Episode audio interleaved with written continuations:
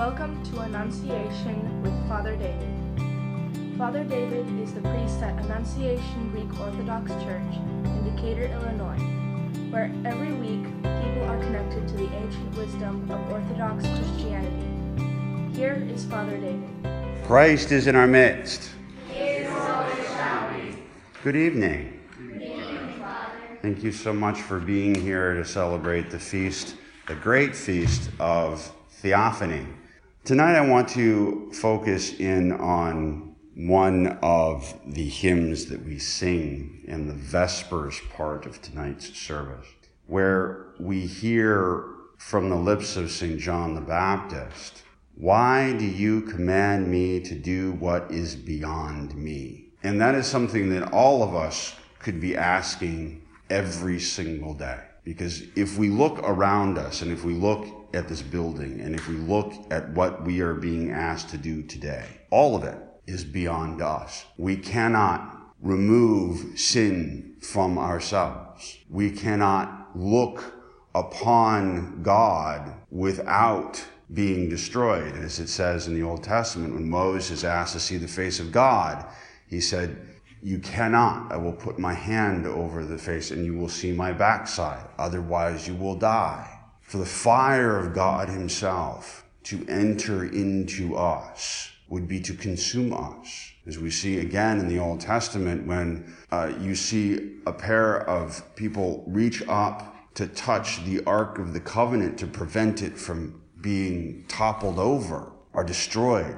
they're consumed. All of this is beyond us, and yet we are commanded by God to do it. And the reason that it is possible is foreshadowed in the Old Testament readings tonight when we see Elisha asking of Elijah that double his spirit be given to him.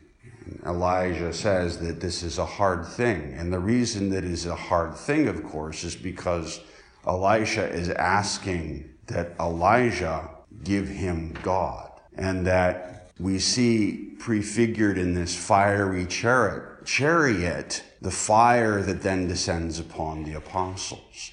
The double portion that is given to Elisha pales in comparison to the portion given to the apostles and subsequently to us. Because all of this is possible. All of what God asks of us is because He is the one actually doing it. He is the one that is accomplishing all of these things. We gathering as the church is accomplished through the Holy Spirit. We being able to come face to face with God is possible because God became incarnate. We are able to consume the body and blood of Christ Himself through the descent of the Holy Spirit dwelling in us by the Holy Spirit descending upon mere bread and mere wine to transform them. All of this is accomplished by God for the purpose of us having our sins removed, for us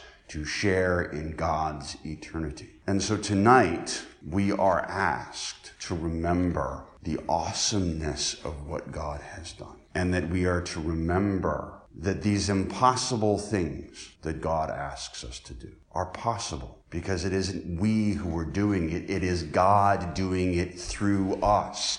He is merely asking us to participate as His vehicle, as His tool, as the means by which these things are accomplished. You and I have God dwelling in us because today God incarnate is baptized in the Jordan, that the Holy Spirit Himself descends and remains upon our humanity. God is with us, and therefore all the things that God commands, all those things which we deem impossible, are possible because we have God. In the name of the Father, and the Son, and the Holy Spirit, now and forever, unto the ages of ages.